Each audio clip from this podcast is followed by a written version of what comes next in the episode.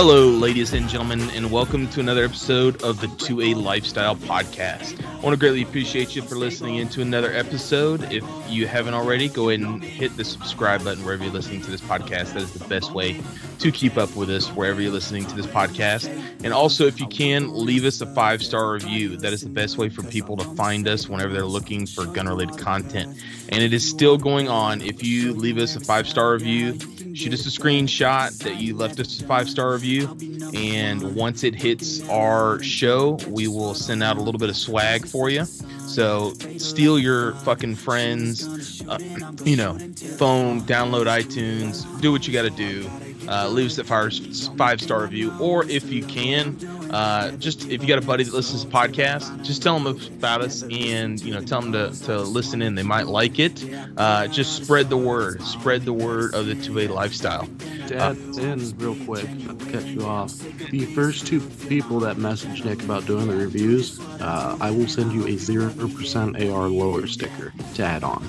There you go. So more swag to add on to the swag. So go ahead and knock that out. Also, if you haven't already, go ahead and check out our social medias. You can find me everywhere at 2A Lifestyle. You can find Mike at TatCat Actual on Instagram and uh, Just Pews for now. Uh, Just Pews on Facebook and Instagram. Also, go ahead and check out our website. Uh, right now, we are justpews.com, uh, but we will be talking about that later in the podcast. That we're going to be getting a new new domain name and all that good stuff. Also, if you haven't already, go ahead and check out our Patreon. Everything you guys give us uh, for Patreon, it goes directly back into this podcast. I am, I got my Airbnb for Shot Show. Uh, I'm about to to secure, I should say, damn, uh, I'm about to secure my airline tickets for Shot Show this week, and uh, just checked, double checked, uh, the registration officially opens in mid October. So, looking forward to my first Shot Show coming up in January. Uh, I think that's it, Mike. Is there is there anything else I'm thinking about that I'm missing? Not that I can think of. I mean, other than I mean, I really, really hope, hope that shot show does not get canceled again. fuck it. If it does, I'm still going. I don't give a fuck. I, I need a vacation. Is it going to be in Vegas again? Uh, it's always in Vegas. It's been in Vegas since the 90s. You're going to want to be careful. Only only take a certain amount of cash with you because uh, I had a buddy that just went to Vegas and he's like, yeah, I'm only going to spend like two hundred dollars there. He comes back, he's, dude, I'm so broke, I can't even afford groceries. Goddamn, yeah. What, he got to like lose it all in gambling or what? Yeah, yeah, he lost all gambling. yeah, I'm not like that dude. he does sports gambling too. Like he he does sports gambling. It's like, man, didn't you already learn that you aren't supposed to gamble all of your money away? Like you're supposed to save some so you can at least get some ramen. Yeah, see, like I'm not even like that way. If I fucking like, cause we have some Indian casinos here and I, have only been to them once, and I was like, all right, I'm gonna spend 20 bucks, and then after that, I'm fucking gone, and sure shit, after 20 bucks, I left. So I, I just don't don't care too much about that. Yeah, no, I went to a casino one time, and you know, I went in there with a twenty dollars. My grandma gave it to me for my birthday. She's like, "Here, if you've never been to a casino, she's like, there's one down the street." I'm like, "Oh, you know, I love you, grandma. Thank you." I went and I lost every single penny. Yeah. And I've never been back. It's like, you know what? I will lose my ass here. Yeah, absolutely. So with that, let's go ahead and start getting into the main segment.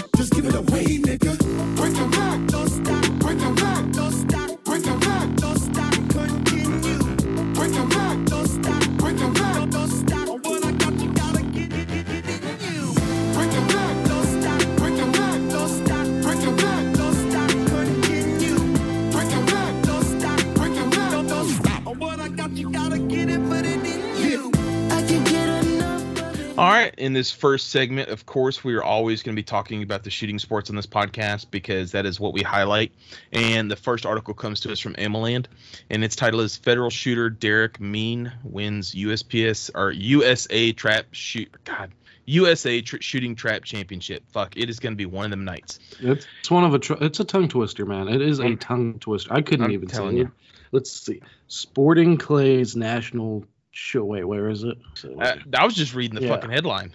Okay. Federal shooter Derrick Mein wins USA shooting trap. There we go. I can do it. I can yeah, do but it. you left out the championship, so. Oh, yeah, I see. I fucked up. There you go. It's normal. anyway, he is a 2020 Olympian, and he was defending his title uh, and he actually won top honors at the U.S. Olympic tra- uh, Trap Championships at the Hillsdale College, uh, September 8th through the 19th, and he ended up continuing uh, qualifying third, uh, and then he ended up shooting 45 out of 50 uh, in the final to win by one bird to claim the national championship. So good job on him. And in the next one, uh, it goes also from AmmoLand.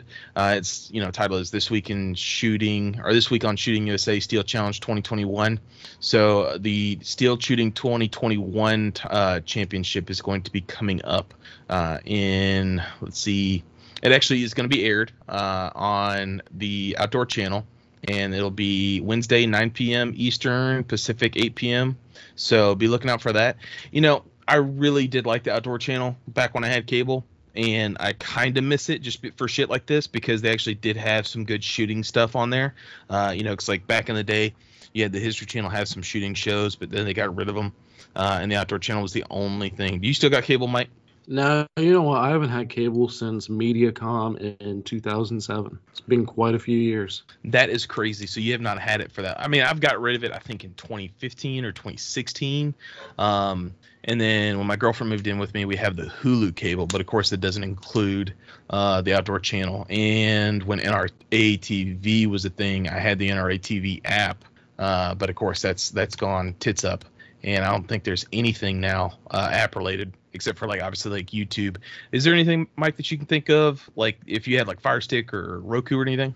Yeah, I mean, like I mean, eh, no, not really. I mean, like I got Fire TV, I've got uh, I've got HBO Max. I've got Netflix. I think those. No, I got Disney too, because you know Mandalorian's the shit. Also, the, the Loki show that that show is fantastic. But yeah, there's nothing nothing shooting related that I can think. I think the Science Channel does have some shooting stuff. Like I remember they had 22 Plinkster on there at one point, if I remember correctly. And then like the American Military Channel or whatever the fuck it's called, the Military Channel. Oh, the one that have, used to have uh, mail call. Yes, yes, yes, they'll have some stuff on there. I mean, it's kind of like boomer shows, but being a history nerd, I really liked it. So I mean, that's that's pretty cool. They had some good stuff every now and then. Uh, let's go on into the next article because uh, I mean, honestly, there, there really isn't nothing besides YouTube, and then YouTube, of course, censors the fuck out of things. It's hard yeah, for you to. And find. I mean, you know what? I, I will say one thing. Um, YouTube has gotten less stringent on the gun content as of late, and I think the only reason for that is, and I know I'm going to ruffle some feathers here. They're just trying to censor COVID-related content right now, so firearm stuff is kind of taking a back seat. So if you're having a good a good time on YouTube right now and you make gun content, be prepared for when all this COVID stuff goes away, because chances are they're going to start attacking the Second Amendment related channels again afterwards. I, am telling you right now, this COVID shit is never going to go to fuck away. I mean, as soon as COVID started going away, they went to Delta, and then my we're at the moo. Oh, we're at the Jesus. moo. But the fucking uh, my girlfriend's dad is super fucking liberal. I mean, like he uh, was a union man his entire life. Like he worked in the state government. Uh, you don't need to say anything rep. else. You've already ruined this oh. man in my eyes. well, but see now here's the crazy. Okay, so it's funny. So when my parents first met her parents, like I and my my dad is like extreme boomer Fox News right wing crazy. Like he just talks crazy shit all the time. Like I don't even like to go over there without my kids because then he'll just like start talking about politics, and I'm like, okay, I fucking get it. You watch Fox News 24 seven. I get so it. So is he like one step below Alex Jones, or is he full fledged Alex Jones? No, he's he's not. He's like Boomer Alex Jones. So like without all the conspiracy theories, he's just well, that's like, kind of unfortunate. Like that'd be disappointing. I'd be like, all right, I'm going to listen to what this man says. Exactly. And At least those it's, uh, conspiracy yeah. theories would be entertaining. Exactly. And then you know what? I'm I'm gonna say something right now. Everyone made fun of Alex Jones about the gay frogs thing, right?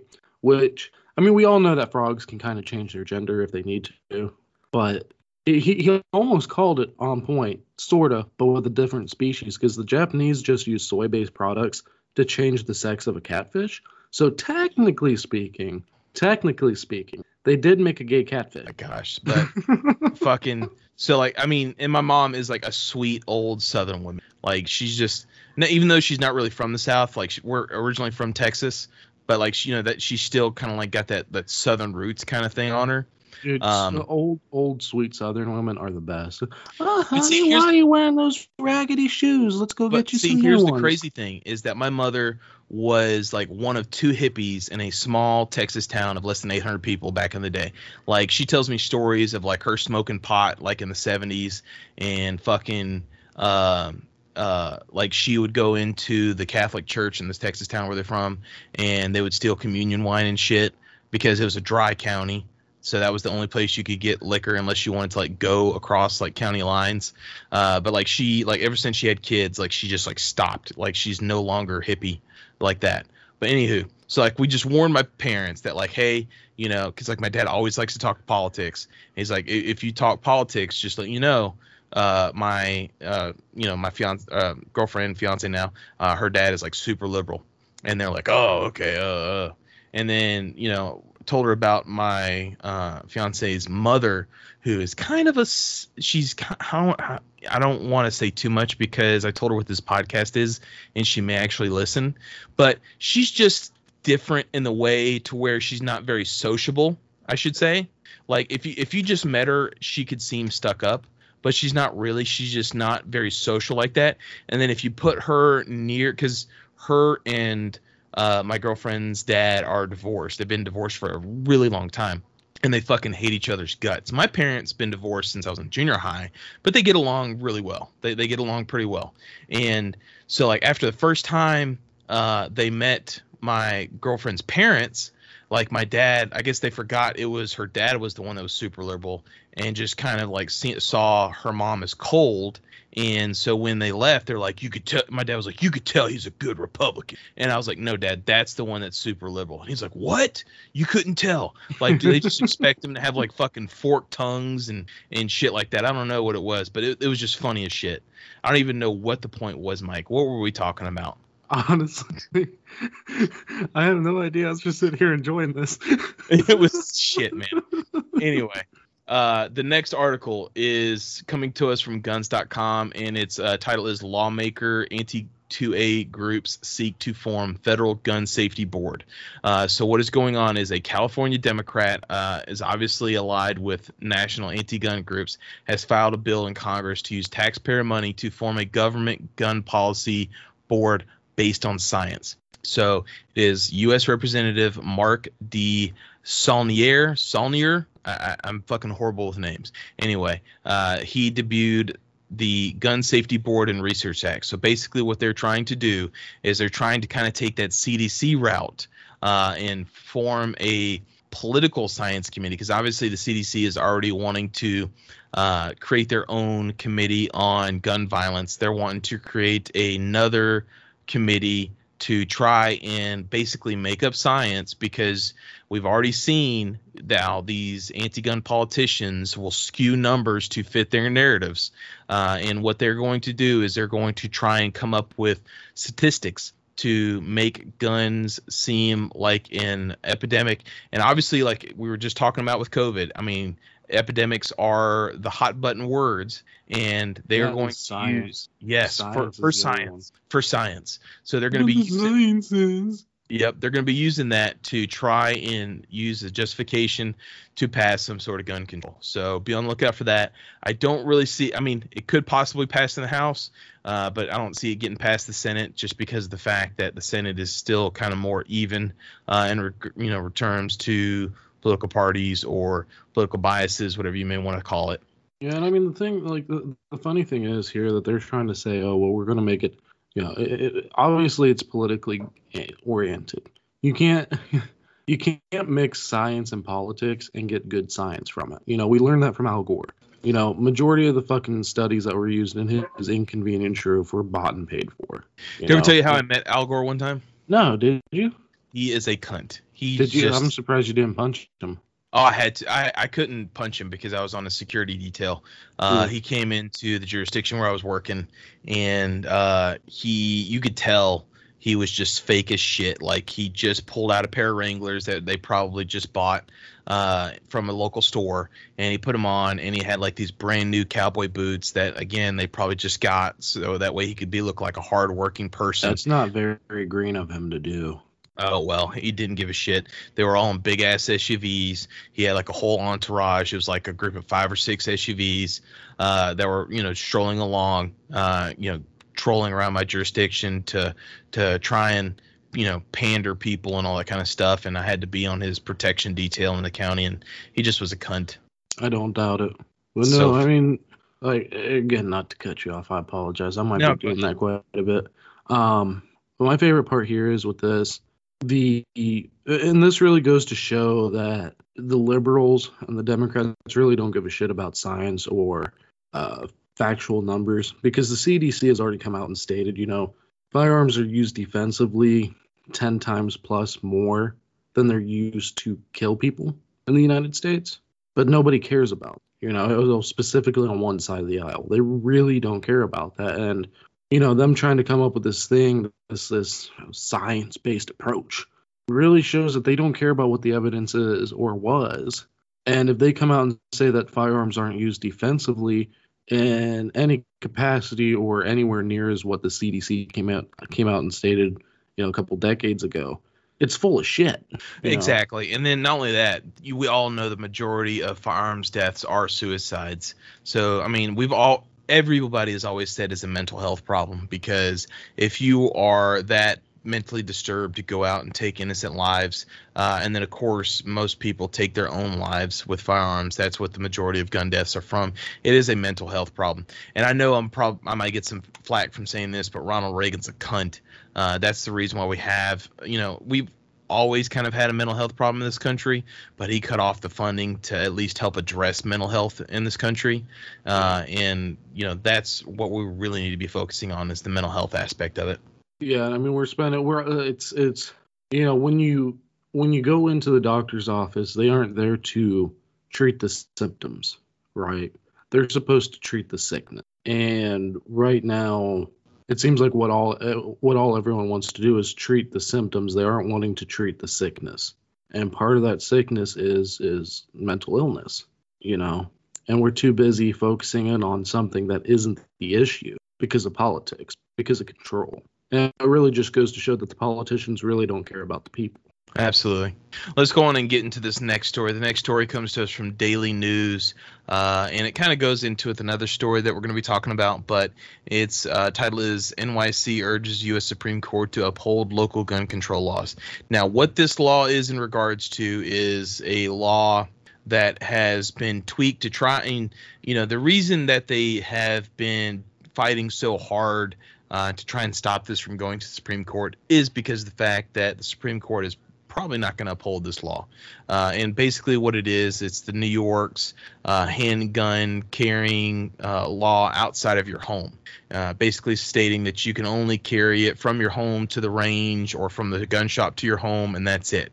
You know, you're not allowed to, to carry a gun out in public, concealed or open carry or nothing. Uh, and we saw this case coming about.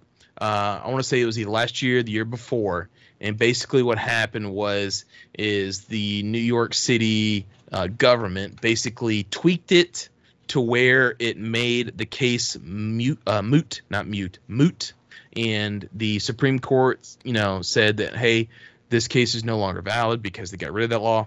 But really, all they did was just tweak it enough to make that happen. Uh, so now the case is been brought up again, uh, and it's going before the Supreme Court.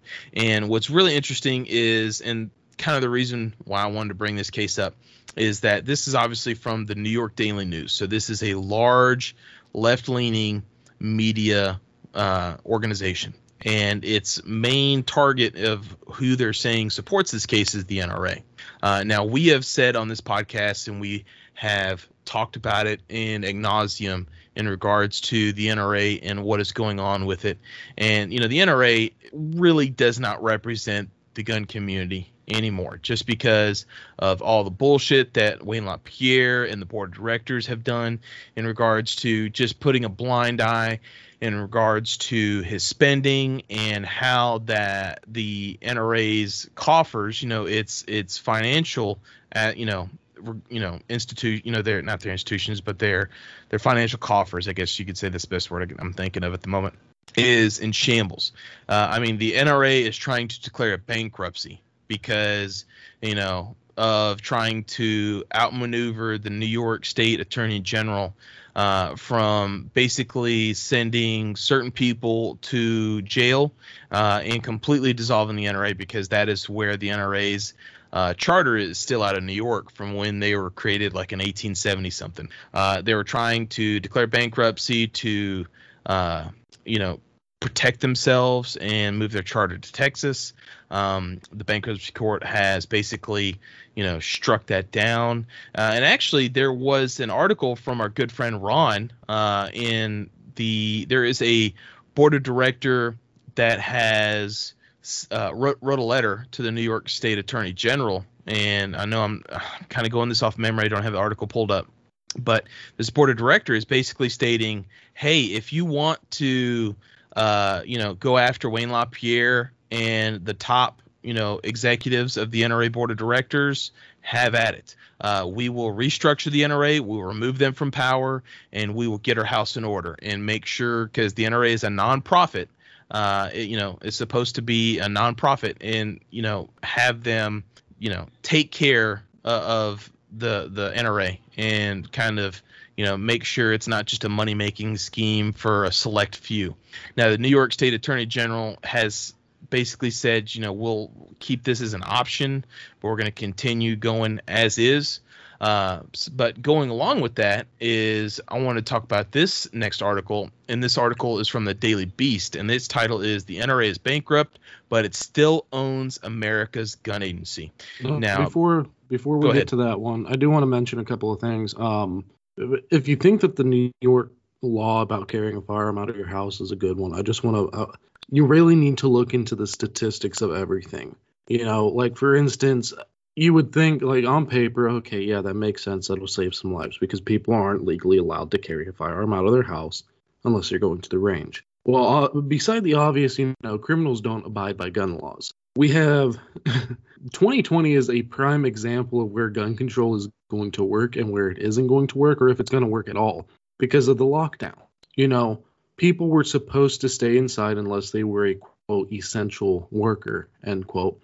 And in 2020 in New York City, the amount of shootings from 2019 doubled. You know, according to WSJ.com, New York City had 1,531 shootings in 2020. In 2019, they had 777. With the with, that, the question I have is, and the question that everyone should be asking is, if this law really worked, if it did any modicum of good, why is it that when everyone was supposed to be staying home, we saw double the amount of shooting? Why? And, and the the very simple answer is they don't work. You know, the criminals aren't going to abide by gun laws, and it's it's a very uh, cliche thing to say, I think is the right word for it, but it's a factual statement. Criminals don't abide by laws. That's why they're criminals. And the fact that New York City is going to say, well, this law does so much good is kind of absurd because since it's been, you know, input, crime rates haven't dropped. If anything, they've been increasing, and 2019 to 2020 shows that, especially in regards to shooting. And with the NRA, you know, I can't really say that they ever they ever fully uh, uh, represented gun owners because since 1934, all they've ever done is sacrifice.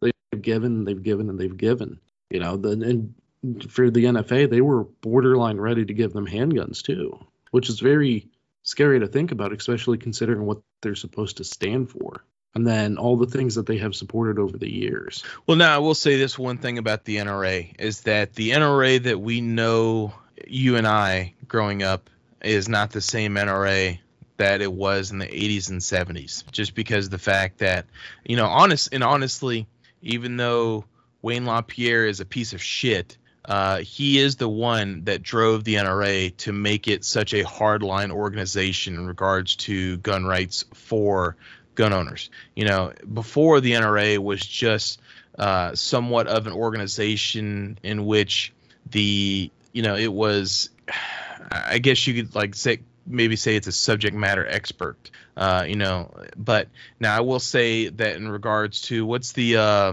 the 80s gun control bill i'm, I'm thinking i can't think gun of the top of my head. The, the 81 where you can't make any more machine guns. Hughes amendment Thank you. The Hughes Amendment. Now, the the Hughes Amendment, yes, that that is on the NRA. Uh, you know, that was kind of around the time when it was starting to become kind of like the hardline organization that we know it as, like when it was during Obama's era.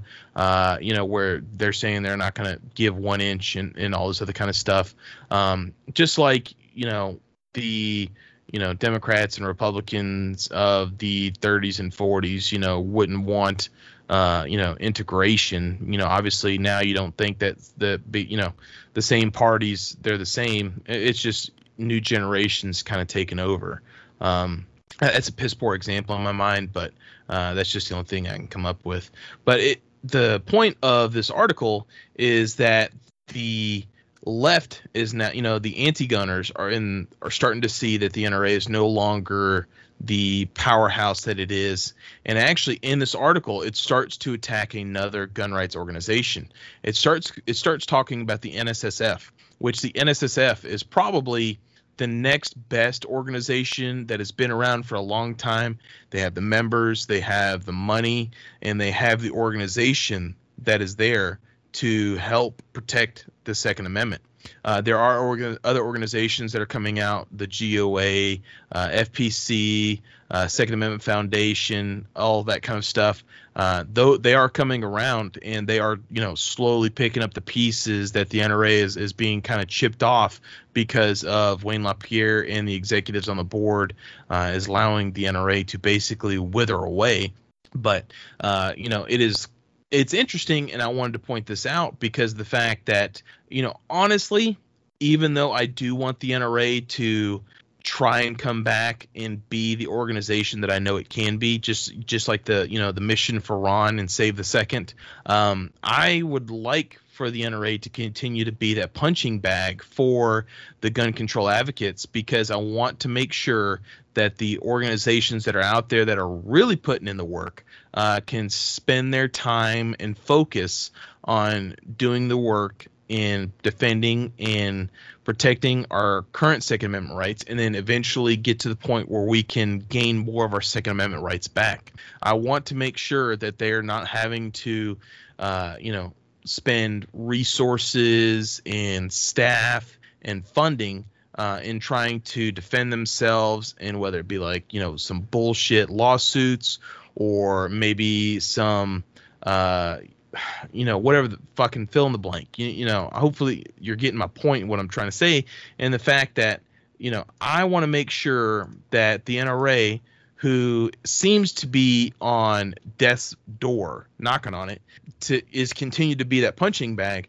And you're starting to see other organizations uh, become that target. And like I said, it, it could be a bad thing, especially for NSSF because NSSF is kind of like the NRA for the actual companies uh, in the gun industry. You know, they are. It's kind of like the trade union for them. So that's what you know. They pay money into the NSSF, and the NSSF uh, goes into you know pays into lobbyists to make sure that uh, you know companies can still continue to operate in you know less free states you know because obviously that is probably something that they've looked into is they could just ban you know we ban ar-15s from this state. Well just so happens that this company that makes ar-15s is also in that state uh, and we're going to ban them from even manufacturing AR-15s in the state because we want them gone that much. You know that that's the kind of thing that I don't want. I don't I don't want them to stop using the resources for something like that, and I want them to continue to use them for things like stopping David Chipman becoming an ATF uh, nominee. Stop uh, these bullshit gun control bills being passed or introduced in the you know federal uh, legislation. Uh, and the fact that the NSSF was mentioned in there, I think is a big thing because it's always been NRA, NRA, NRA, but now you're starting to see other organizations be mentioned, which may be a good thing for them. Yeah, and I mean honestly, you know, thinking about it, I mean, it, it goes to show that they think they've already defeated the NRA. Yep.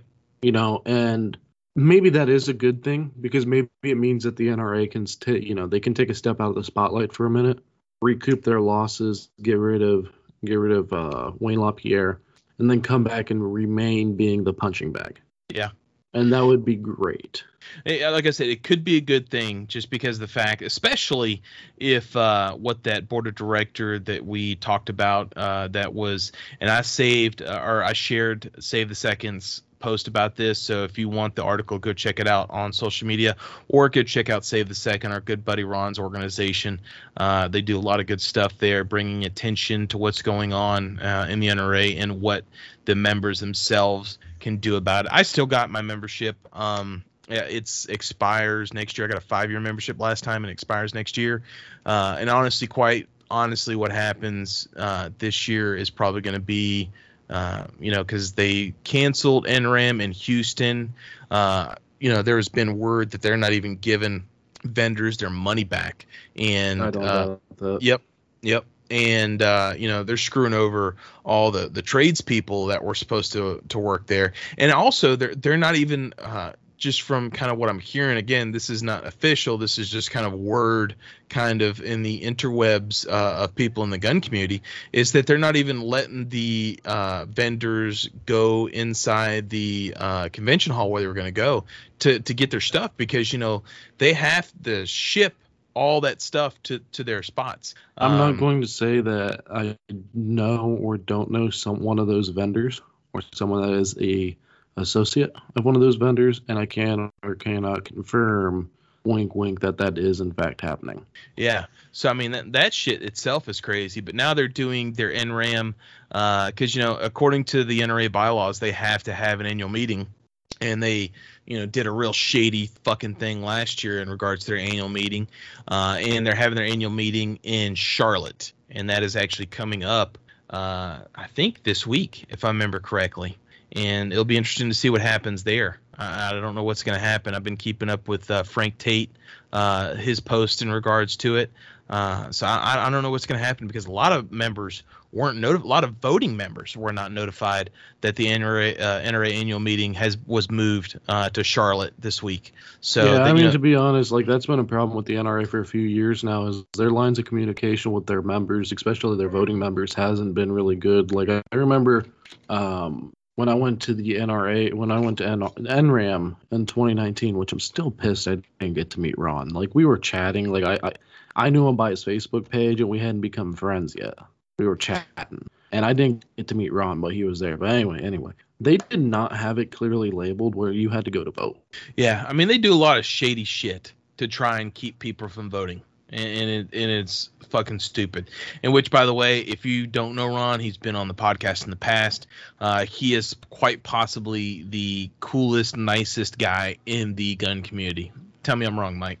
I, I I really can. I mean, if there's anything that you need help with in terms of firearms or even just needing some life advice, I mean, Ron is Ron will do his best to get back to you. I mean, he's a busy guy, so we might miss the message, but he doesn't mean anything bad about it. He's just Absolutely. busy. And and that's why you know, uh, save the second. I, I talk about them a lot because if Ron is involved in it, I know that the mission itself is pure because Ron is like the the the coolest guy out there that I know. Yeah, and I mean, Yeah. if you do, if you don't like Save the Second because Rob Pincus is involved in it, I think he's still involved in it. Yeah. Just know that Ron Carter is involved with it, and if Ron Carter's involved in it, it's like you said, it's it's honest. Absolutely. Uh, anyway, let's go on and start getting into the next article, uh, which comes to us from Land, and I thought this was interesting. It states leaks show the ATF starting to investigate COVID relief fraud. May I may I summarize this? 'Cause I- I absolutely, go ahead. Okay. So, uh, if you haven't uh, heard about this, it basically the ATF justifying its outrageous budget by becoming the IRS, and that's it summarized. And in full, that's the summary of this article. Basically, the ATF is being turned into the IRS because they have too big of a budget. Uh, that is a little bit oversimplification, so let me just go ahead and expand. Well, I on said that just bit. simplified, okay? God damn! I mean, that I was didn't like say how simplified. that was even less than Barney Fife simplification there, Mike. but hey, hey, I tried hard. But the ATF has a financial investigative services division, which is looking at financial crimes uh, centering around the coronavirus aid relief and economic security CARES Act. So basically, what they're going to be doing is they're going to be looking uh, at unemployment insurance, pandemic unemployment assistance, uh, economic impact payments, payment protection programs, which is the infamous PPP program, which I can show them a lot of motherfucking people around in this area that fucked around with that and they shouldn't have been. Uh, and the Economic Injury Disaster Loan Program, uh, they're stating that some of their agents will go and investigate fraud in this. Uh, some inside and outside of the ATF worry about the Bureau's investigations into this. They believe that these investigations show mission creep uh, and basically is where the federal government uh, agency strays from its core mission, starts to veer into areas that is not been tasked with by the government. So that is pretty interesting. Um, I, am I'm, I'm very interested to see how this is going to work. Uh, the ATF has used these agents in the past retroactively uh, to run background checks on gun owners uh, that are exempt from the required background checks, and the ATF is also uh, tasked untrained, uh, I guess, like untrained in other areas of the ATF to look into gun running to Mexico. So, uh, no shocker there on how it's been so fucked up. Uh, you know, Fast and Furious and all that kind of stuff.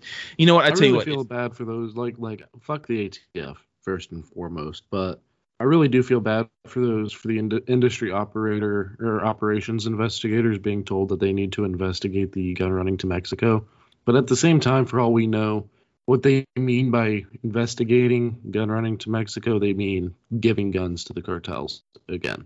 Absolutely. So uh, the next article is kind of paired with another one, uh, and this is from uh, Recoil.com and it talks about the racist history of gun control. Now, if you haven't already, check out Recoil. I think it is an amazing magazine. Uh, I just got my issue uh, that had the cover of Bonnie Rotten on there. And, uh, you know, when it started mentioning her real name in there, I was like, is this Bonnie Rotten, I guess? Like, you know, I know Bonnie Rotten's not her fucking real name, but like I had no idea what her real name was. Uh, and if you don't know, Bonnie Rotten is now an actual competitive shooter. Uh, she does three gun among other things, and uh, she did this, started doing this in the beginning of uh, COVID, uh, just to kind of get out of the house to do something. Unfortunately, she's associated with Taran Butler.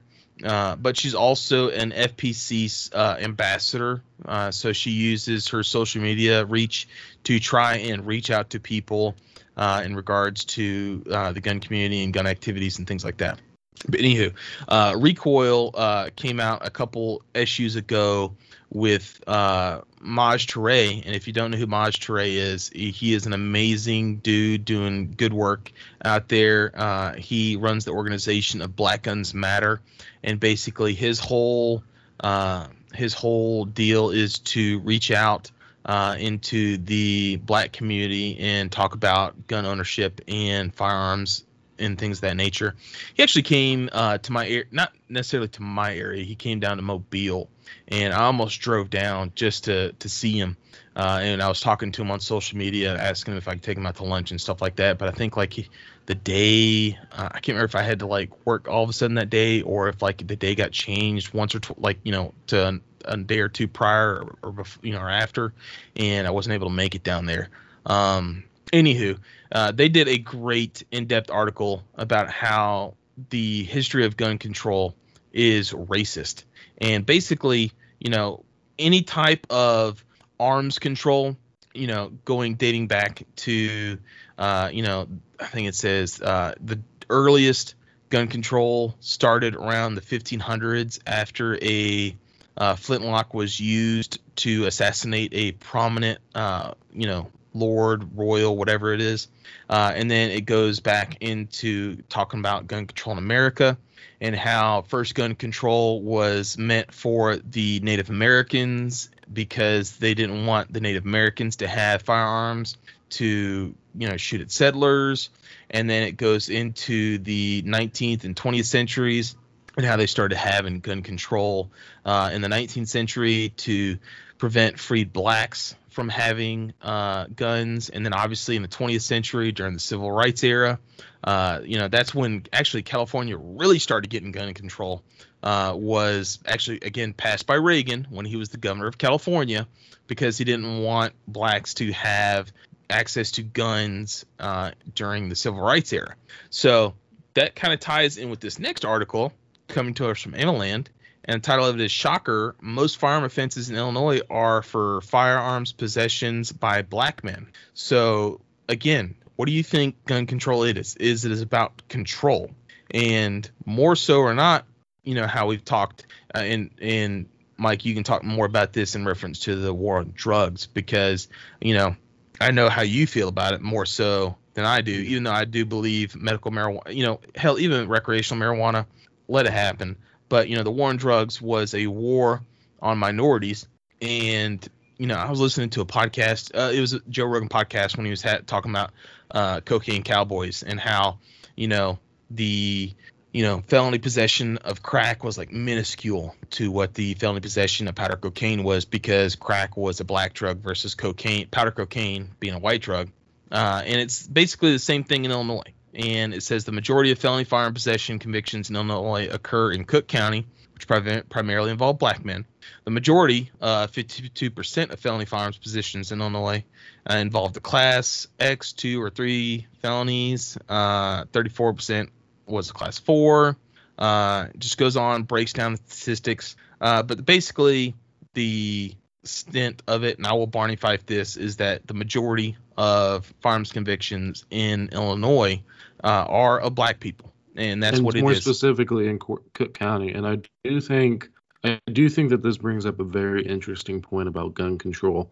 You know, beyond it being uh, based in racism, and that's the fact that today we can see that it isn't only based in racism, but it is actively used as ra- as as race-based restrictions.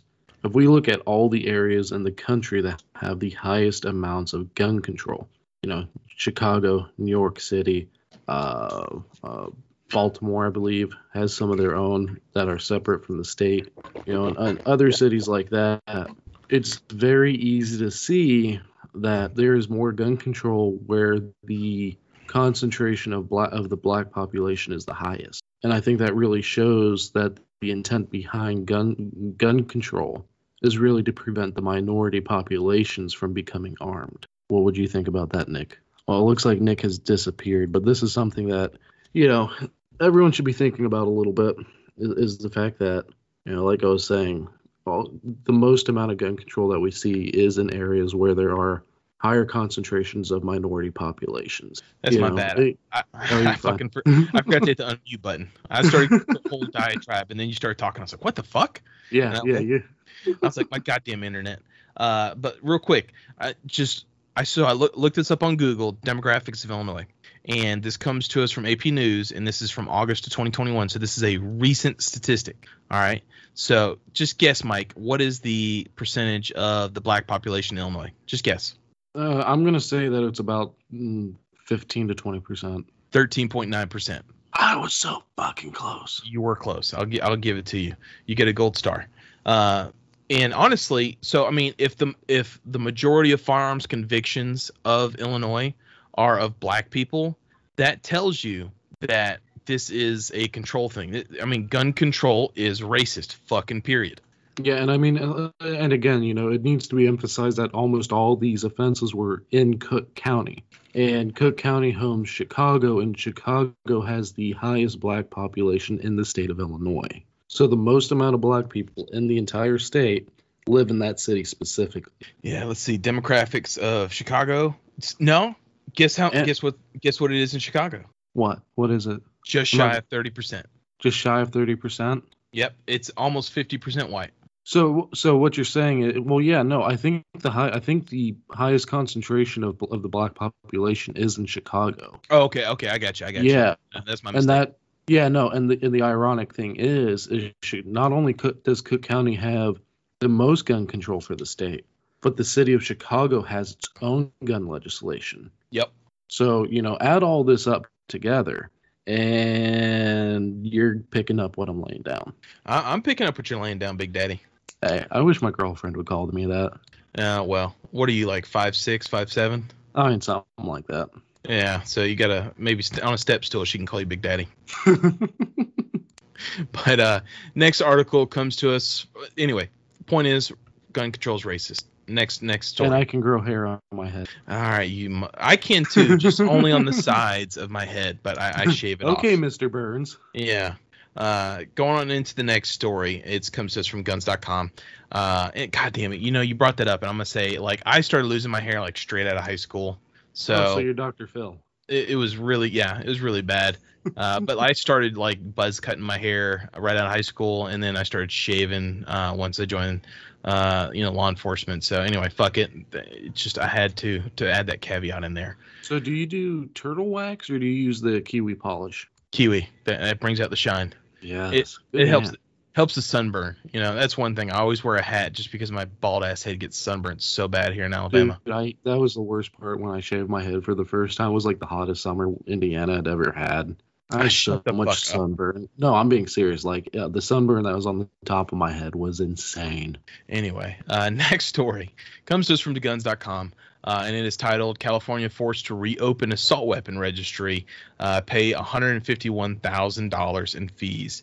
So now basically what happened is a court order uh, brought up, a, you know, a court order from a case brought up by a guns group uh, states that uh, California has a four month window to register or has announced uh, up the Jesus.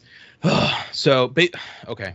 Anyway, trying to break this down simple. So a while back, uh, California opened up a website that says in passed a law that says that everybody has to register their assault weapons or they're going to start prosecuting people. Uh, they, you know, the the website was janky as shit.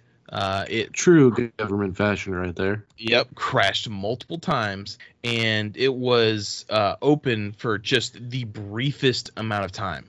And because it kept crashing, you know, people that were lawful, you know, lawful people that didn't want to go to jail for some bullshit, uh, you know, were trying to register their assault weapons online, but they couldn't. Uh, and this stopped, you know, in 2018.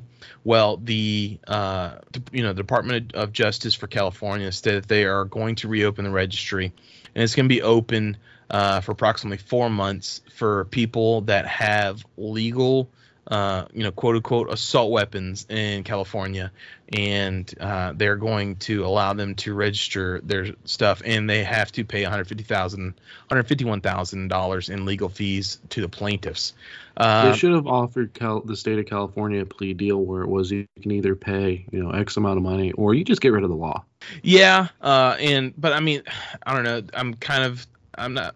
I don't know. This the story is is bittersweet because I obviously want people that are uh, law-abiding citizens to do what they feel like they need to do to you know continue to be law-abiding citizens.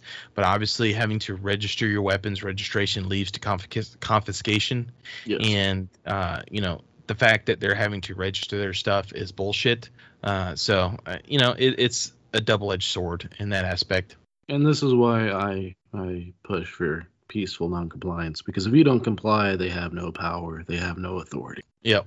Uh, next article uh, comes from guns.com and it, Glock snags $15 million U.S. Army contract. Uh, so Glock is going to Look, receive. all I'm gonna say is real quick is I already saw this fucking coming because I already fucking knew that part of the DoD was gonna get tired of the P320 and they would not want to deal with it. Well, not even necessarily that. You know, Glock filed all them fucking lawsuits stating that the uh, modular handgun system uh, test was unfair and all this other kind of shit. Um, so basically, what's going to happen is they're going to order 1,500 G17s, 5,000 G19s, 2,200 G26. Uh, they're going to order some MOS and threaded barrel versions. Uh, so, and basically what they're doing is the option is going to include uh, night sights or standard sights, uh, metric or standard threads, uh, extended slide stop levers, extended magazine catch, and an all optional maritime spring cups. Now, I wonder what- if they're gonna be using the ma- Mariners that they had designed for that. Uh, oh fuck, I think it was for the Philippine military. They're gonna be giving them the Mariners, which are basically just Gen 319s with, with maritime cups and 17 round extended mags. I wonder if they're going to be giving something similar to that for like uh, to match the maritime cup demands. Probably, and you know, furthermore, the Marines uh, they selectively fielded the FBI's Glock 19M variant, uh, which is basically a 45, uh, and you know, base, you know what it is is specialized units, so like Rangers, uh, Spec Ops, PsyOps, all that kind of stuff. They've always had the option to choose their own handguns outside of the standard issued handguns or rifles or whatever it may be, uh, you know, from a select, you know, whatever is in the armory batch kind of stuff. So basically, it's just Yeah. going to expand uh, what is already currently available to those kind of operators. Uh, It's kind of so- funny though. Like you'd imagine, like you would want everyone to have at least the sidearm that that your specialized units are wanting. Like the guys that are doing all the hard lifting. Yeah, You, you, you know, but no, I mean they're going to go with the P320. Well, I mean I think it says something when you know these specialized these these highly decorated units are not wanting anything to do with the P320. I think that says more than anything else. And the military, should, er, the DoD should be taking note and be like, okay, there's something going on here. They aren't going with this, even though you know this, this, and this are the case. Maybe we need to reconsider and listen to what they're telling us because you know we don't know what we're doing. yeah. I don't know. It's it's uh it's silliness. It really is. I mean, yeah, I mean everything that the government does is silliness. I think that's what all the news stories have been tonight. Yeah, and speaking of silliness, uh, let's go on into our last article uh, in regards to the uh, main segment, and this comes to us from AmmoLand, and it is Judge denies officers qualified immunity after arrest of lawful gun carrier, uh, and this is a whole bunch of fucked up. So, uh, basically, the breakdown of it is this occurred in Bridgeport, Connecticut, and this individual was driving around uh, Waterbury, Connecticut, when the GPS on his phone froze up. So he pulled over to try and fix his phone. Uh, apparently, this area is known for prostitution and drugs. So when this officer saw this individual pull over, he conducted a traffic stop. Uh, when he made contact, uh, he claimed that the officer uh, was asking for his license. It said screamed at his license, but whatever.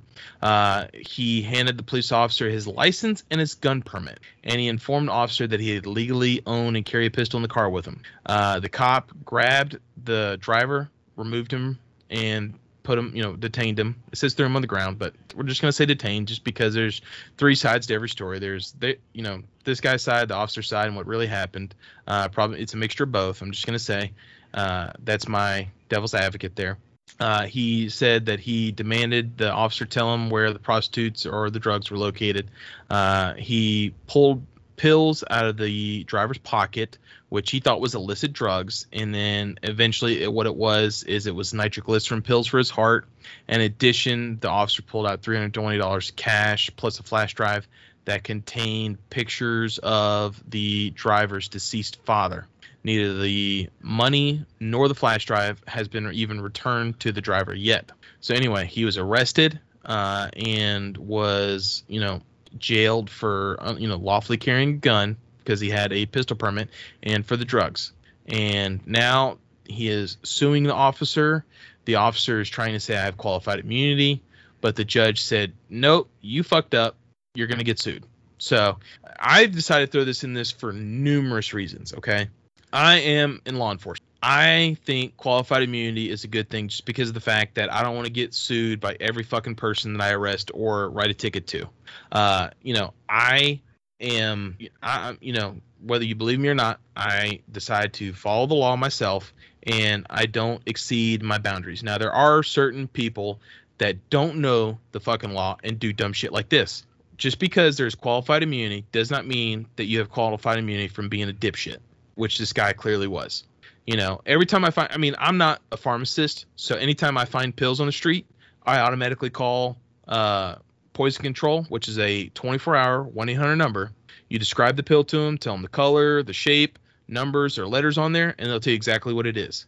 So I'm not going to confuse some grandpa's nitroglycerin pills for, you know, some sort of, you know, Molly or Lortabs or whatever. You know what I'm saying?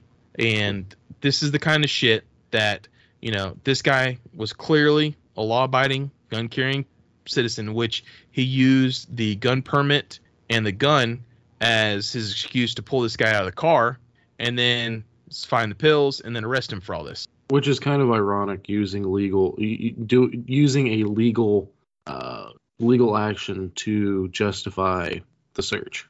Like if it's the, legal to do it, you have no reason to search because it means I'm acting within the boundaries of the law. Absolutely, and the judge even said in his uh, in his re- in his opinion that no reasonable officer could believe probable cause was present, according just because he had a gun. It did not give the officer the right the way to act the way he did. So, because of that, this officer is going to get sued, and this driver, I guarantee you, is going to get paid. Yeah, we need to do we need to do a whole podcast just about qualified immunity because I think it's something that is misunderstood by people by, far and wide from law enforcement to the civilian world. I think a lot of people misunderstand it. And I tell you what, if you if you want to get rid of qual- officers qualified immunity, I would be 100% behind it as long as you get rid of qualified immunity for judges and politicians. If you Can do that, just, I want to get rid of diplomatic immunity first because it's kind of ridiculous that we can have a diplomat from a foreign country come into the United States, murder 10 people, and he will not get charged. It's yeah. All I can think about is fucking was it Lethal Weapon three or two? Diplomatic immunity. immunity. Yep, exactly.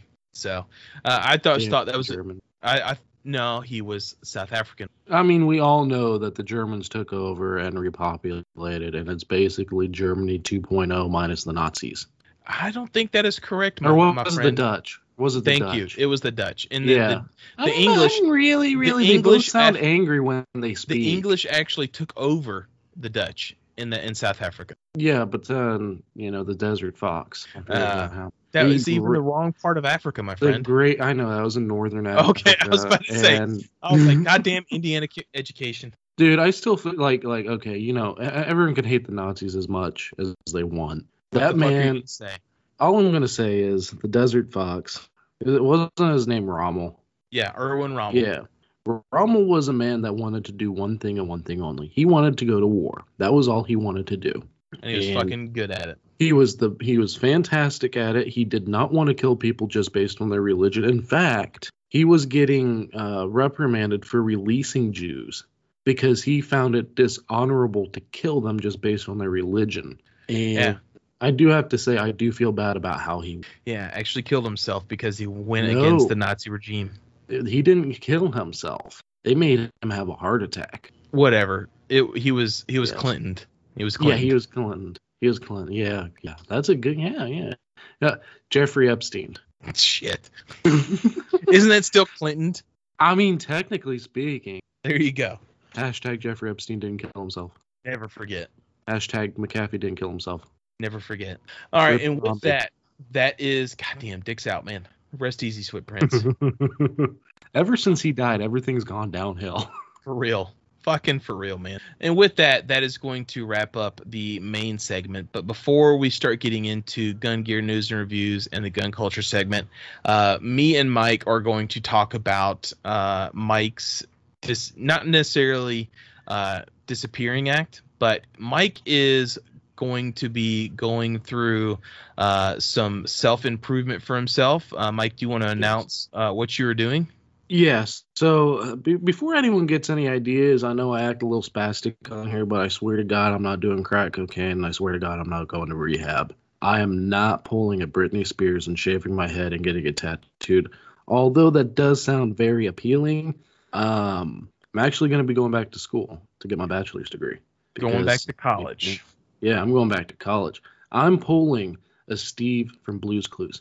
I am going back to fucking college. I'm hopping on that bus. I'm saying bye. And I'm going to return after I do some operator shit over in Afghanistan. I'm like, hey, shit. I know I kind of just dropped the ball on you and I just left, but I never forgot about you. So with that, uh, Mike is going to be taking a step back from his content creation. Yep. Uh, so just Pews uh, is going to be going the way of the dodo for now. Yeah, and, for right now. And I mean, the thing is, like, you know, just Pews might get revived after everything. You know, I mean, I've been doing the gun content stuff since 2015, 2016, and it's kind of after TatCat went down.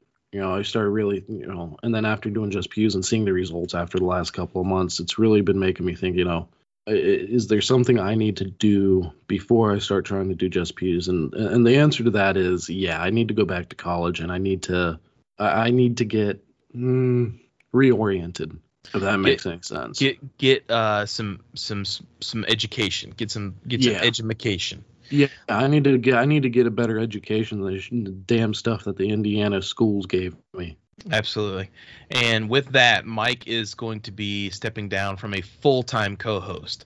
Now, Mike will be coming back every so often when he gets a chance and coming on uh, as a co host, but uh, he will not be with 2A Lifestyle every other week. Uh, like he has been doing for the last few months.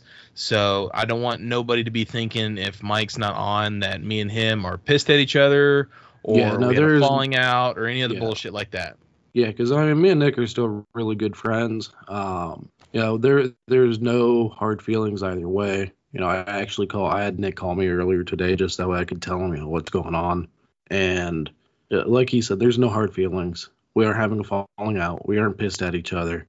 Uh, and I, other than you know me telling Nick he can't grow hair on his head, you know, there's Absolutely. nothing going on. Which is exactly. I mean, I told Mike I got no hard feelings about this whatsoever. That's the reason why I'm doing this podcast every other week, uh, is because this one my my kids aren't here because they're at the my ex wife's house uh, and I am kid free, so I have no distractions. Uh, you know, I don't have kids bothering me every 10 fucking minutes asking for a snack or something to drink or, or, talking about how one hit the other or anything like that. So I am all for, you know, understanding that you need to work on yourself and make yourself better uh, because this is just, you know, like, you know, this isn't a full time paying job. This is something I do for fun. Uh, this is something that I want to do to try and give a unique perspective in the gun community. Uh, that's one reason why I like Mike on because he gave that different perspective as well. Uh, and let's just, be honest, it's because I'm a little bit of a spaz. Just because you gave that different perspective that made me think, and there's been times, you know, when we've done episodes where I was thinking, like, you know, I didn't think about that. That made me kind of rethink about another way, and it actually changed my opinions a little bit about stuff. So, you know, that's one reason why I like having Mike on. Uh, I'm not saying I'm going to replace Mike right away. So don't think that uh, he's going to be gone and replaced like uh, Daddy's new girlfriend. So hey, let's be honest, you aren't going to get a Joe anytime soon. I know I'm not. I'm not going to get that. So uh, you know, it might happen. I might get somebody else uh, eventually. Uh, that would be nice, just because I think that the listeners like the back and forth.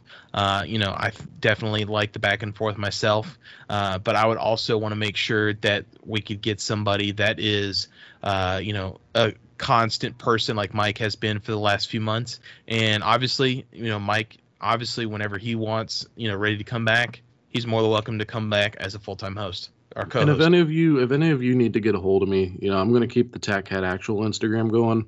Um, but like the Just Pews website, uh, I'm probably going to keep that domain for a couple of years just to make sure that I, you know, whether or not I actually want to keep it. Um, but the Tech Hat actual Instagram is going to stay up the Just Pews Instagram and the Just Pews Facebook pages, though, they're going to be going the way of the dodo. And I was wondering, are you going to keep the Discord as well? Um, I'm still debating. Um, a lot of the people that I, I communicate with regularly are in my old Discord Discord server. So yeah, I'm thinking I might keep the Just Pews Discord server, but it's probably just gonna um, I'm probably just gonna get rid of that too. I got you. And with that, you know, obviously our stuff was going on to justpews.com. Uh, Mike is graciously asked, uh, you know, offered to help me rebuild the 2A lifestyle website. So we will be creating a uh, 2A lifestyle website again and having all of our content on there. Uh, so that way we can make sure that we have a continuation. Uh, obviously, you'll still get all of our uh, podcast on our social media and on your podcast platforms, but we are going to be getting a 2A lifestyle website. So that way we can continue to put our articles up there and, and things that nature. So I uh, want to make sure we put that out there. Uh, Mike, you got anything else to say about that? Yeah, when the when the new 2A lifestyle website gets launched, be sure to sign up for the newsletter because the Absolutely. social media stuff is only temporary. You know, like we have a good friend, Freedom Fried Father. Shout out to him. Um, I don't know how that son of a bitch keeps getting banned like every fucking month, and he keeps his pages. You know, I don't know, man. Like he had that, what was crazy today, he said he had posts in his uh, creator, like you know, the schedule to be posted, uh, Yeah. but they got deleted before they were even posted. Yeah, I've had that happen. I've also had it happen to where, you know, I'll schedule a post and then I get a ban, and then the ban doesn't happen, or not the ban, the post doesn't happen, and then When I- go I've back in. happen, yeah. Well, yeah, and then you go in a year later and it's there. It's like I remember scheduling that. Why didn't it get posted? And I goes, oh yeah, right, I got banned. Yeah. So, uh, just wanted to throw it out there, and uh, you know, be looking out for for new things coming. Oh yeah, and you are about to hear me go off on one of these new products that we're about to be talking about. Oh, I can't fucking wait! I cannot. You got me excited. You got me excited. So with that, let's go ahead and start getting into the gun gear news and reviews.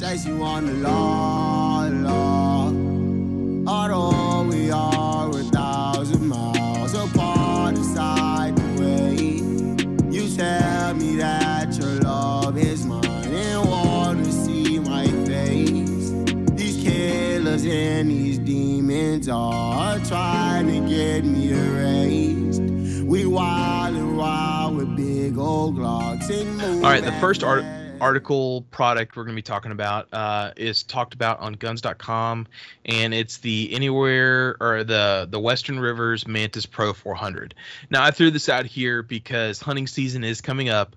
Uh, hunting is a huge part of the gun community whether you think so or not. I mean hunting is how a lot of people get into the gun community uh, and this is kind of cool. You know i like to hunt but i fucking hate the cold uh, just like example the other day, I was at my son's soccer practice, and my son and my uh, my girlfriend's son, uh, they're on the same team, and uh, it was like 60 degrees outside, and I went outside because I just got done. Uh, something about me, uh, I'm getting into forging, uh, bladesmithing, uh, so like I just was in the garage working on uh, tomahawk head, and so like I was in like sports shorts and a t-shirt, and I had like my apron on you know protecting me but then it was like oh time to go so like i just took off my apron and shit turned off everything went uh, to soccer practice and it was like 60 something degrees outside i was fucking freezing like i told my girlfriend i was like i gotta get the fuck off this field and go into the car because i'm fucking so cold Dude, I Uh, remember I had a buddy in high school. He worked at uh, his dad's steel mill, and in the middle of summer it'd be like 90 degrees, and he'd be wearing a sweater. I'm like, dude, what's going on? He's, dude, I'm by a furnace that's like 200 degrees for hours every day. I'm freezing right now. I mean, even before then, like I, st- I just hate the fucking cold. Like I'm serious. I live in Alabama, and during the sum the summer, I would keep my fucking thermostat on 80 degrees, and that is devil. that has changed because my girlfriend lives with me now. Uh, but I mean, we fight. Like I fucking, I mean, I will be freezing my balls off inside my own house if it's set below 75. I can't stand it. See, I prefer. I, I like I like 68. My girlfriend likes 80. We God damn. split the difference, and we keep it at 73 to 74. Fuck that noise. And But in the winter, I win because it saves electricity, and it just gets set at 68. So I'm, I'm super fucking pumped about that. Winter's Well, coming. and- Oh. Ah. and I never understand like why in the fuck will you set the damn thermostat like at 70 degrees, have the fucking fan on wind tunnel speed, and you'll be underneath a blanket. Just turn that fucking shit up. God damn, like it's not that hard. Like why do you so you just decide to love to paying the power company? I, I never understood that shit. But that's to why be I hate- honest with you, it's it's the white noise from the fan. It's the white Oh. noise. I I have to got I have to have that noise. I agree. I, I have tinnitus like a motherfucker, and I have to constantly have sound on around me. Uh, that's why I love podcasts, audiobooks, music, whatever it may be. Um, so I, I absolutely understand that.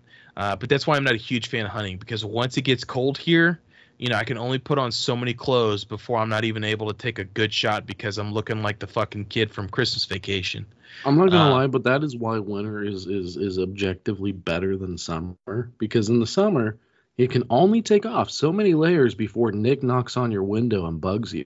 But in the winter, you can add as many fucking layers as you want to. See, I'm good, man, because like I carry around this huge ass water bottle, and I'm constantly like sipping water, so I'm I'm, I'm keeping cool. It's all good. yeah, good. but we're both men, and and keeping that water bottle bottle doesn't air out a certain area that can get a little musty. Bro, you're wearing the wrong kind of underwear then. Pair of Thieves or Den of Thieves. Pair of Thieves, Den of Thieves, one of the two. Target sells them. They are fucking amazing. Like my balls actually get cold. What are the what's the material? It's like better. It's like the Under Armour material, but it's better. I'm gonna, I, I might try them, but I think I might be allergic. I'm telling you, try 'em, boss. Like it is amazing. My girlfriend bought them for me a long time ago, and I eventually got rid of all my underwear and just got those. And I get like the long legged ones too, that like almost come down to my knees. So like it, it covers like it all down there, and it's amazing. Damn, those are long. It's nice. It is super nice. Granny panties. Don't give a fuck. Do not give a fuck. Uh, but anyway, so basically what this is, it's an electronic game caller, uh, and these are really interesting. Now, my my only experience with game callers, uh, it like electric game callers, is like I'll download an app on my phone and I'll like save some of the sounds and I'll bring a Bluetooth speaker with me to my deer stand or you know wherever I'm hunting coyotes or hogs or whatever the fuck it may be. Uh, just because like these can get kind of pricey. Uh, this one right here, it does not give. I'm sorry, it does. Uh, it is. Ooh, yeah. See, this is like 215. So it gets a little pricey. Uh, now the sound uh, is good for up to 70 yards, I believe is what it's saying. Yeah, set up the system uh, about 70 yards in, in front. So you can actually, you know, set this 70 yards in front of you, and then you can press the buttons and call whatever you want, and it can come to, you know, if you have a decoy or, or whatever. Uh, so I mean, it, it's it's all pretty cool. I, I think this stuff is is neat, and like I said, hunting is a humongous part of the gun community. I don't care what the fuck anybody says. Uh, so I wanted to throw that out there. Feds. I don't know. I'm kind of curious now. Do you think your local ATF agent would, you know, possibly be able to get called in by this? For what? The Tannerite dog that I have out in the I knew you're. I was like, "Where's the joke coming in this? Where's the joke?" I, I did not see it, but there it is. Uh, It this wasn't next, bad. You gotta admit that one was, was not too bad. I was wondering where you're going with this, and now I know. And I think now that now that uh, I'm actually on this article, I know what you're about to go off on. Uh, new article uh, from Guns.com. Beretta comes out with the 92X RDO full size down millimeter, and have at it, Mike. Okay, first of all, I just want to say there are very few things in this world where you cannot make a meme that is funnier than the thing. Okay. And the 92X Red Dot Ready is one of those things. You cannot make this gun any funnier by putting it in a meme or making memes about it. You look at this gun, if you semi know how optic, you know, a good optics cut and all that fun stuff is, you'll look at this and you will just start laughing. You will laugh your ass off. And there's a whole lot of other stuff going on with this beyond the optics cut that is absolutely comedic. So, starting off with the optics cut. So, this is a standard 92X, and they have decided that they're going to do an optic cut. They're doing the optic cut by making two little taps into the slide, um, one behind the other with a little gap in between. And in order to mount the optic, you aren't mounting it in those holes. You're getting a plate that is about half an inch thick that sits over the slide, right? So, Beretta prior had worked with Langdon Tactical to make the Elite LTT, which was phenomenal. Everyone thought that was going to be the direction that the company was going to be going in. They thought Beretta, hey, look, they're actually getting active with one of the best premier aftermarket companies for their own guns. This is going to be fantastic for them. And moving forward, we're going to see some really cool things, and then this shit comes out.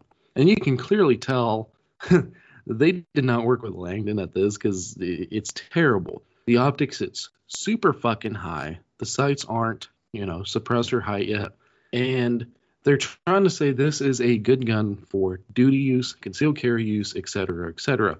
And this is where that gets funny. They are labeling it as that while putting a Burris FastFire optic on top in their advertisements.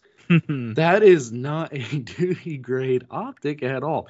In fact, if you're a law enforcement officer and you're using a burst fast fire as your duty optic, uh, go ahead and hop in your coffin. You know that meme from fucking SpongeBob? Yeah, just go ahead, get in, because that's what's gonna. The, the Burris FastFire is going to get you killed to streets. Shout out to that group and our buddy Cole. Now, getting off the optic thing. Oh wait, before we get off the optic thing, the MSRP on this thing is like I think like eleven hundred dollars. For that price, for that price, you can go out and you can buy a brand new 92X compact or full size, or even the Centurion if that's your, you know, that's what you want.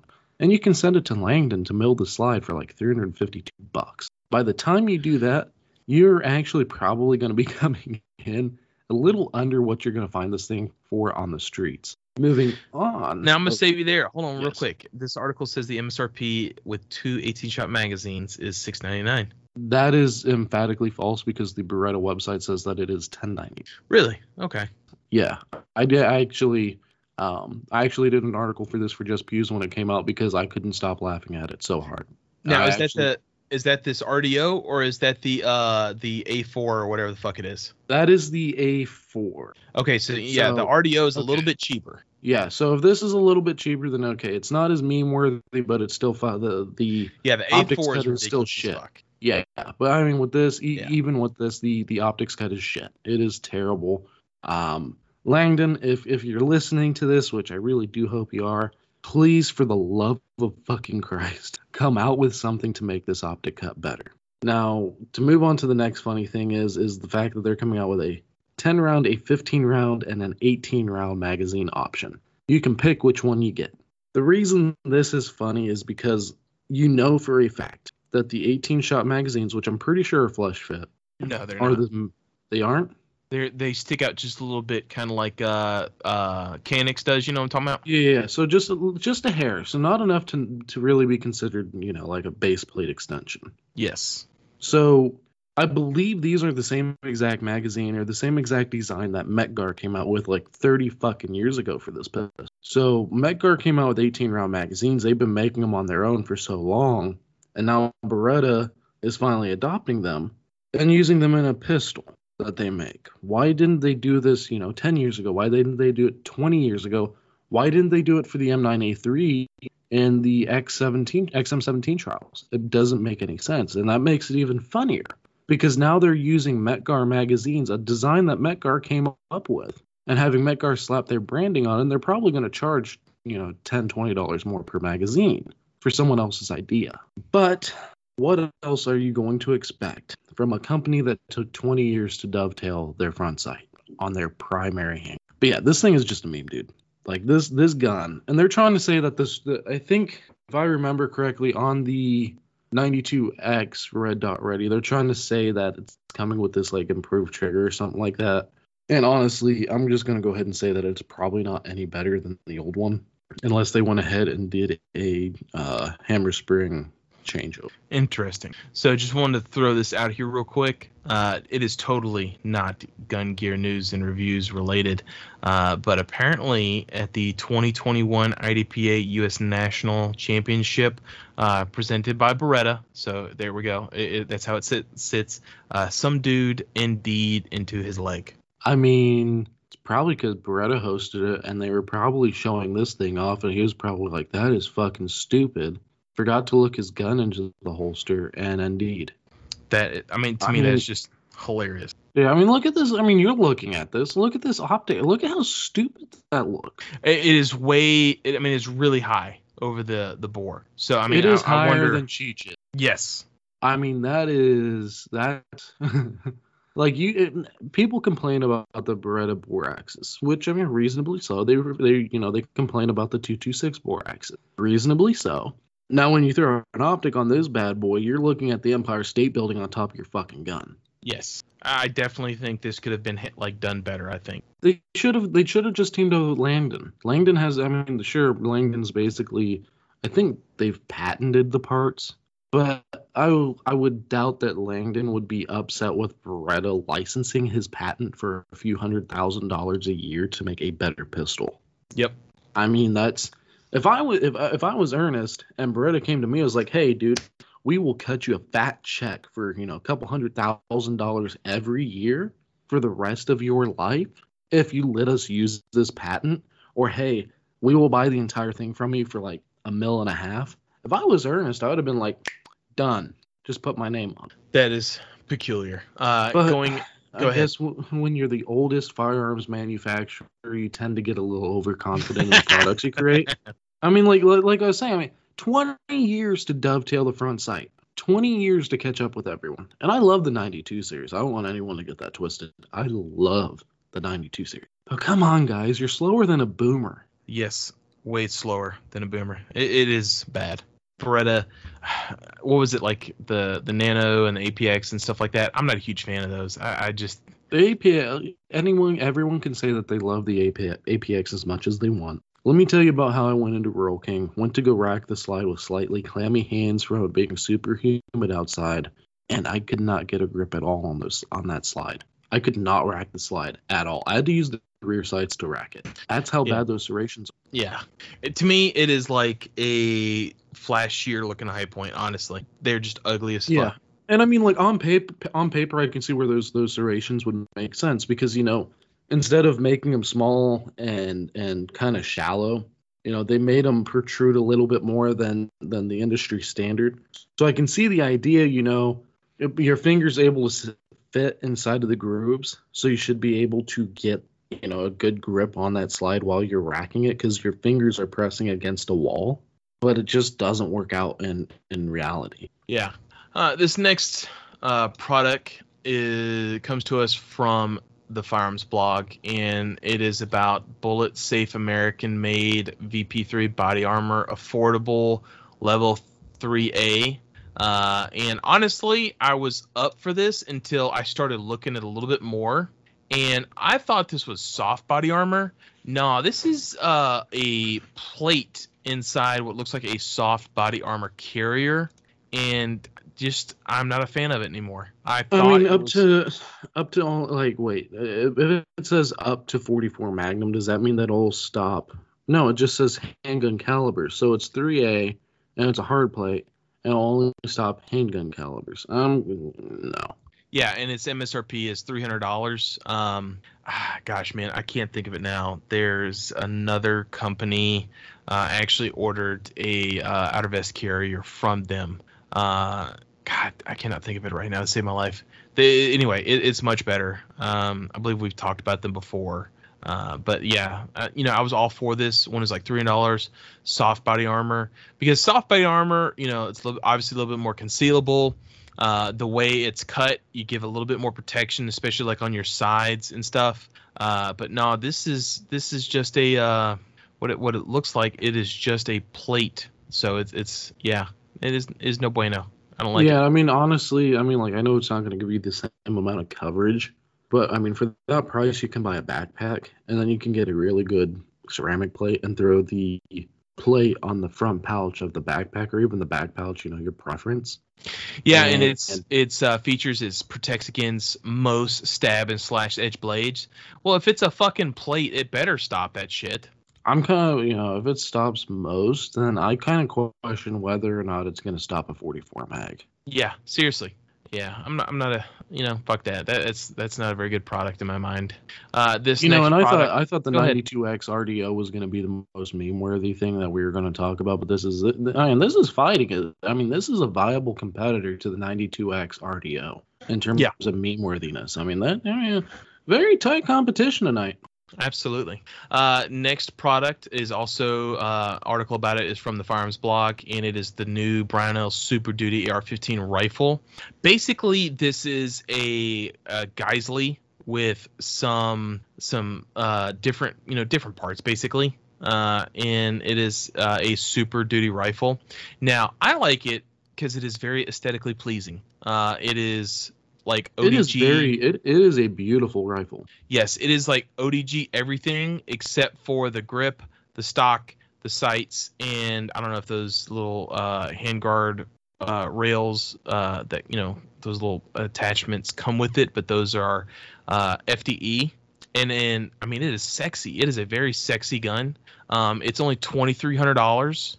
Uh, I mean, and that's not too bad. I mean, especially considering who makes it. Yes. I mean, and I'm sorry, like, I'm just, and I mentioned this in our group chat, I am automatically biased against anything coming from the state of Pennsylvania just because uh, my fucking ex wife came from Pennsylvania. Uh, she was from Pittsburgh. I dated Hey, I'm from Pittsburgh. crazy ass. I'm so fucking sorry. Uh, I dated this crazy ass chick that was from Philadelphia, and I wrote and yeah, I you fucked up there. I've ri- I've drove through Pennsylvania to go visit my ex-wife's family in, in the Pittsburgh area, and like when I was done, I told her I said like fuck this place. I don't care if we run out of gas. we're not stopping until we get to Maryland. I hated that state so much. If you're from Oh, yeah, Pittsburgh I mean, or if you're from when Pennsylvania, When you're used to flat driving, Pennsylvania is a very intimidating place to drive in. fuck that. I mean, I, it's not even that. Just like the people were rude. Uh, Yes. Like everybody I know personally there is crazier than a fucking June bug in January.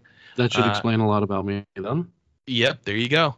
And uh, so, like, I mean, I kind of have like a uh, a bias against Geissele, and like, I can't remember what it was. It was something in regards to it was a, a gun group where a guy was was talking shit about Geissele because they canceled his order because his state just passed internet sales tax, and so they were like, you're gonna have to like give us 17 more dollars, or we're gonna have to cancel your order.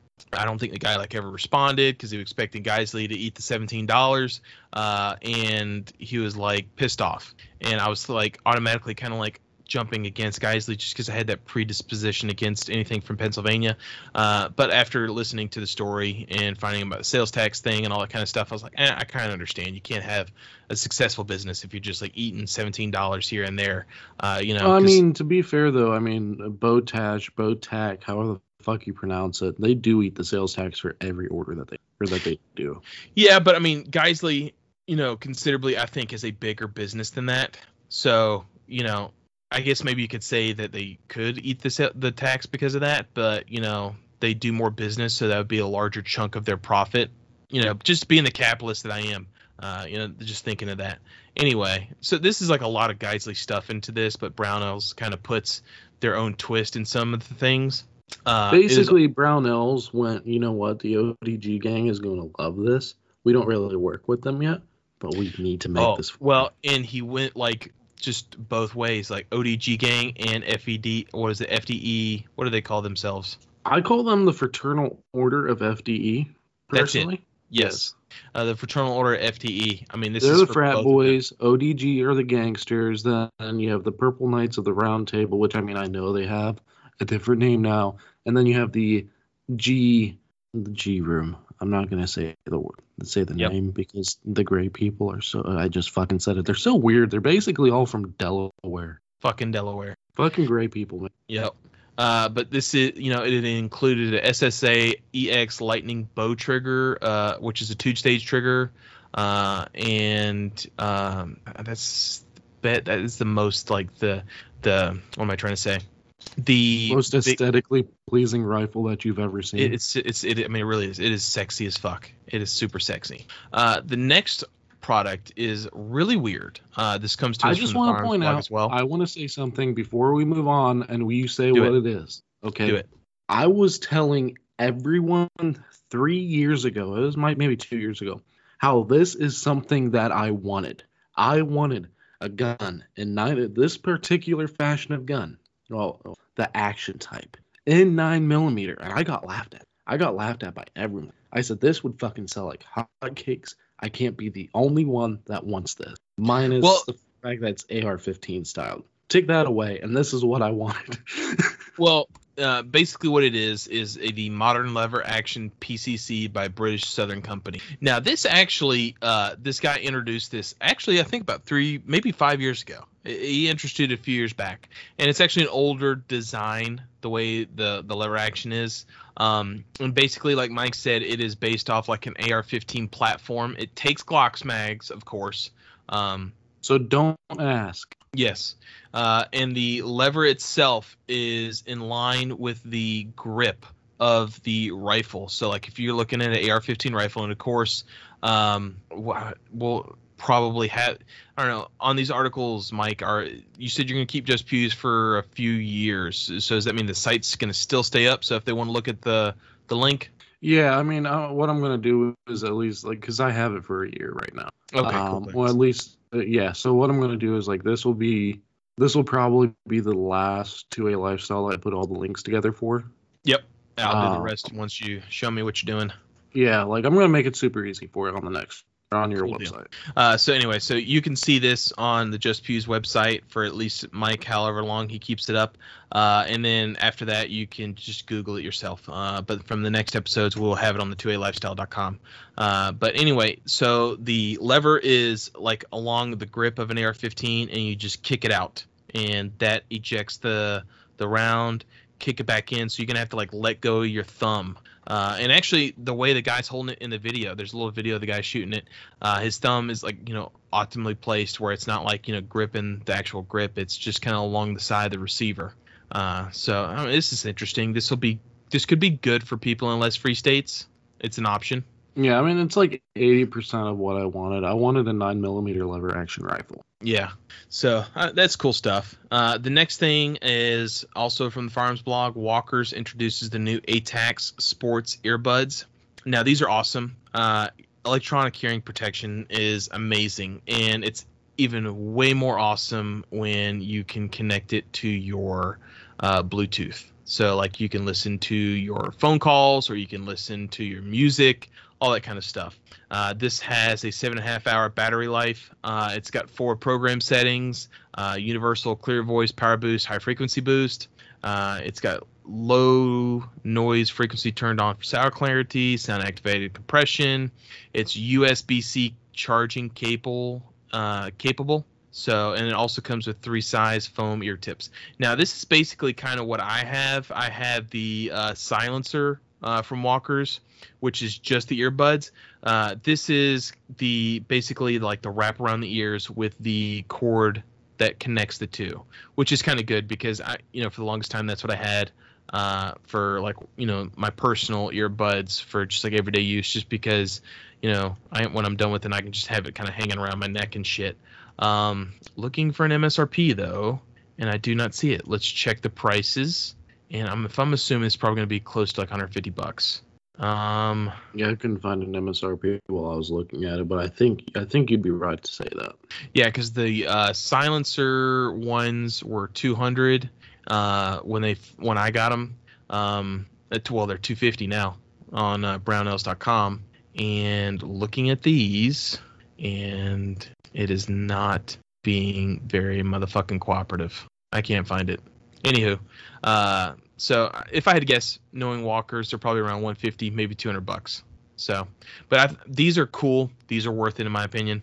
Um, they do a great job of canceling out the the uh, hearing, uh, and they're they're very comfortable. Um, I had worn my Bluetooth, uh, the Walker silencers, uh, for like a couple range days uh, when I was working range days. So like I wore them for at least eight hours uh, except for like an hour lunch break. Uh, the battery life lasted those entire eight hours. Uh, you know, so like when I went on lunch, I put them back on the charging base because it comes with a cool little charging base uh, to it. So like when you're not you're done using them, you just put them back in there, and uh, it charges it in there. So it's kind of like um, if you're familiar with AirPods, you know, you got your little carrying case and you put your AirPods in there, and that's how it actually charges. You just charge the base. It's the same thing with these. Uh, so that's pretty cool about it. Uh, and so I just want to throw that out there. These are way worth it. I, I, highly recommend you get them. You don't have to have Peltors and stuff. I have Peltors. I really like those as well because they're super duty. Uh, but like if I'm just plinking on the range for fun, this is what I list, use because I like to listen to my music. And then the last uh, gun and gear item that we're talking about. We have the, the cock Strike. ring from Strike Industries. Exactly. Uh, it is the Bang Band Mini with new colors. And yes. basically all this is is a silicone ring, ring. that you put on shit. Why? I don't know, but I just thought it was funny to throw in here. I think we just found out why. I mean, I imagine that's some pretty. Band, but for I, I bet, cock. I bet that's some pretty stiff silicone, so you probably ended up cutting off blood blood flow. Just saying. I mean, hey, look. I mean, if you buy Strike Industries, you deserve it. Jesus. I'm just being honest. I mean, look, look, look at their display pictures. Look at the look at the Glock that they use. They use a Gen 3 Glock. They are so the company themselves are so fucking broke that they can't afford a Gen 5. Gen 3s are the best in my opinion. Look, I'm, not, I'm not gonna I'm not gonna say yes or no. All I'm gonna say is, you know, in advertise and advertisements and promotional photos, you want the latest and greatest, not the old and busted, right? And here they have the old and busted. And add insult to injury, this is a Gen 3. There is no fucking holster wear. There's no wear on the magwell. There's no well wear on the fucking magazines. It all looks pristine. Well, you so know they have saved for these fucking. Well, yeah, but but what I'm gonna say is, and, and it all adds up. They are so one, they are so broke they can't afford a Gen Five. Two, they are so broke they obviously can't afford a holster. And three, they are so broke that they're using their own product. Yeah. And with that, let's go ahead and wrap up the gun gear news and reviews, get in the gun culture segment, and start wrapping the show up. Money off of dummies, off of dummies. Yeah, gang,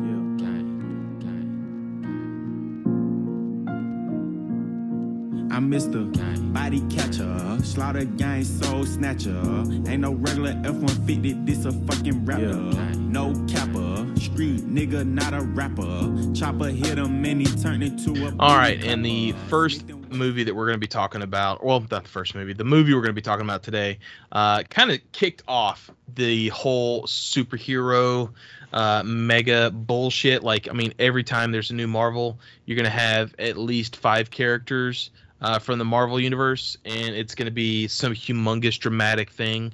Uh, you know, this is kind of what really started these huge superhero blockbuster movies. Uh, you know, that expected to garner you know billions of dollars from the international box office and that is captain america civil war.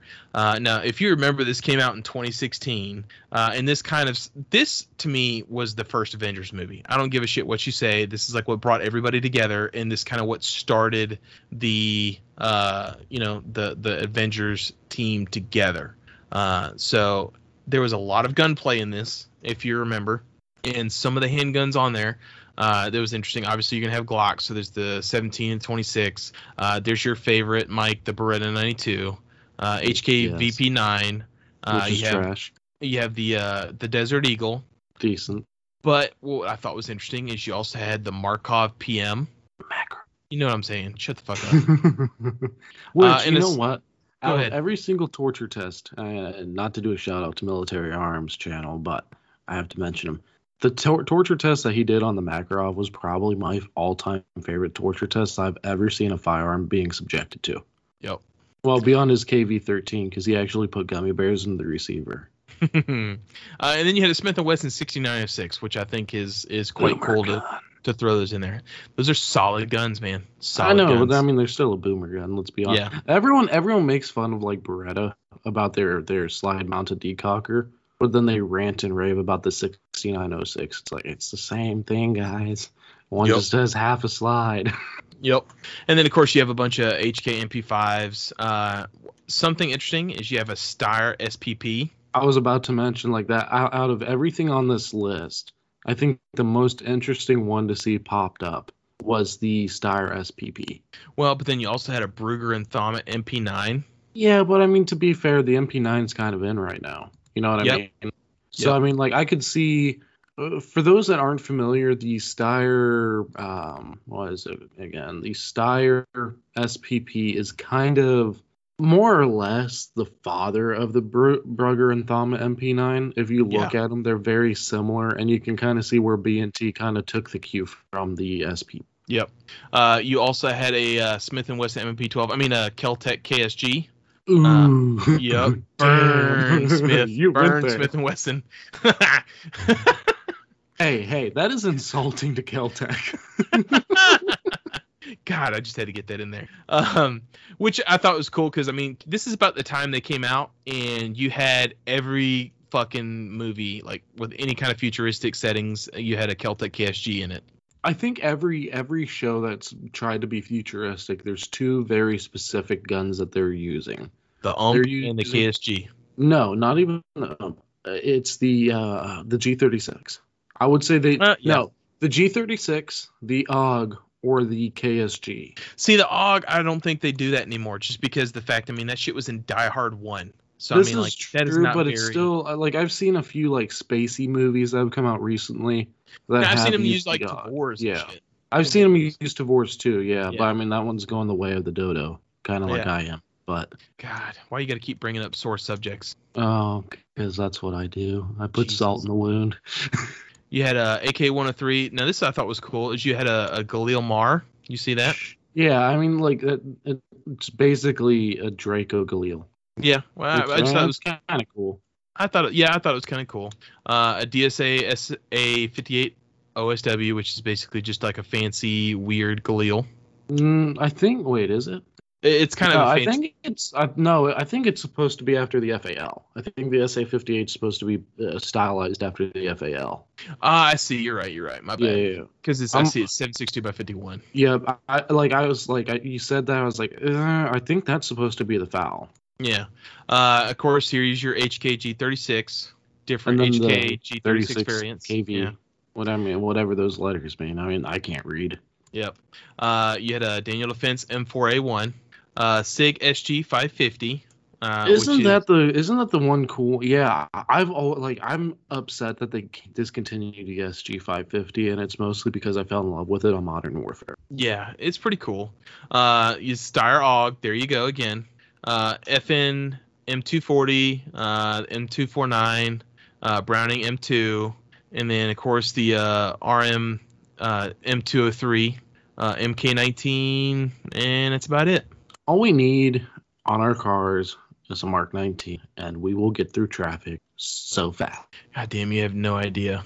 so fast because No you see idea. you see everyone's like oh well i'll put an m2 on the roof of my car cars will get out of my way no this is where you're wrong you're going to shoot the cars you're going to accidentally kill the person they aren't going to be able to get out of your way with the mark 19 right you're going to shoot it and then their car is going to lift up and get out of your way and then you don't have to worry about it Or you could have that unlucky turn where it just now stays in your. yeah this is true i mean that can always happen but that's why you're you, you put a snowplow on the front of your, your Jesus. vehicle All right, Mad Max.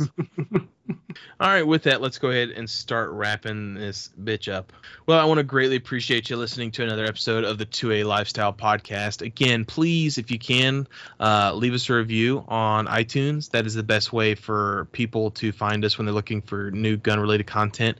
And iTunes is kind of like the bellwether for podcast. Uh, if you leave us a review, you will, uh, if you leave us a review, send us a screenshot, and once it hits, uh, we will go and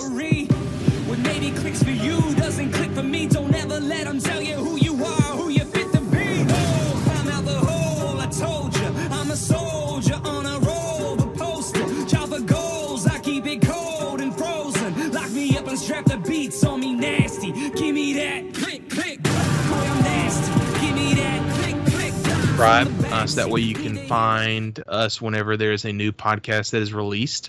Also, go ahead and check us out on our social medias. We are everywhere on social media 2A lifestyle. Uh, you can check out Mike at TatCat Actual on Instagram. Uh, just give us patience. We'll let you know. It's probably going to be 2A lifestyle.com. And when it comes to our new website, also check out our Patreon. Anything you guys give us on Patreon, it goes directly into this podcast. And we are looking at doing an extra show just for our Patreon listeners. Uh, so be on the lookout for that. And Mike, this is since you are doing a Steve from Blues Clues on us, and you are no longer going to be a full time co host for the time being. Do you want to let us out? Yeah, everyone, you know, times are tough right now. I appreciate you listening. I appreciate you guys enjoying having me on this show. Thank you for listening to the 2A Lifestyle podcast. And remember, keep on living that 2A lifestyle. See you guys in two weeks.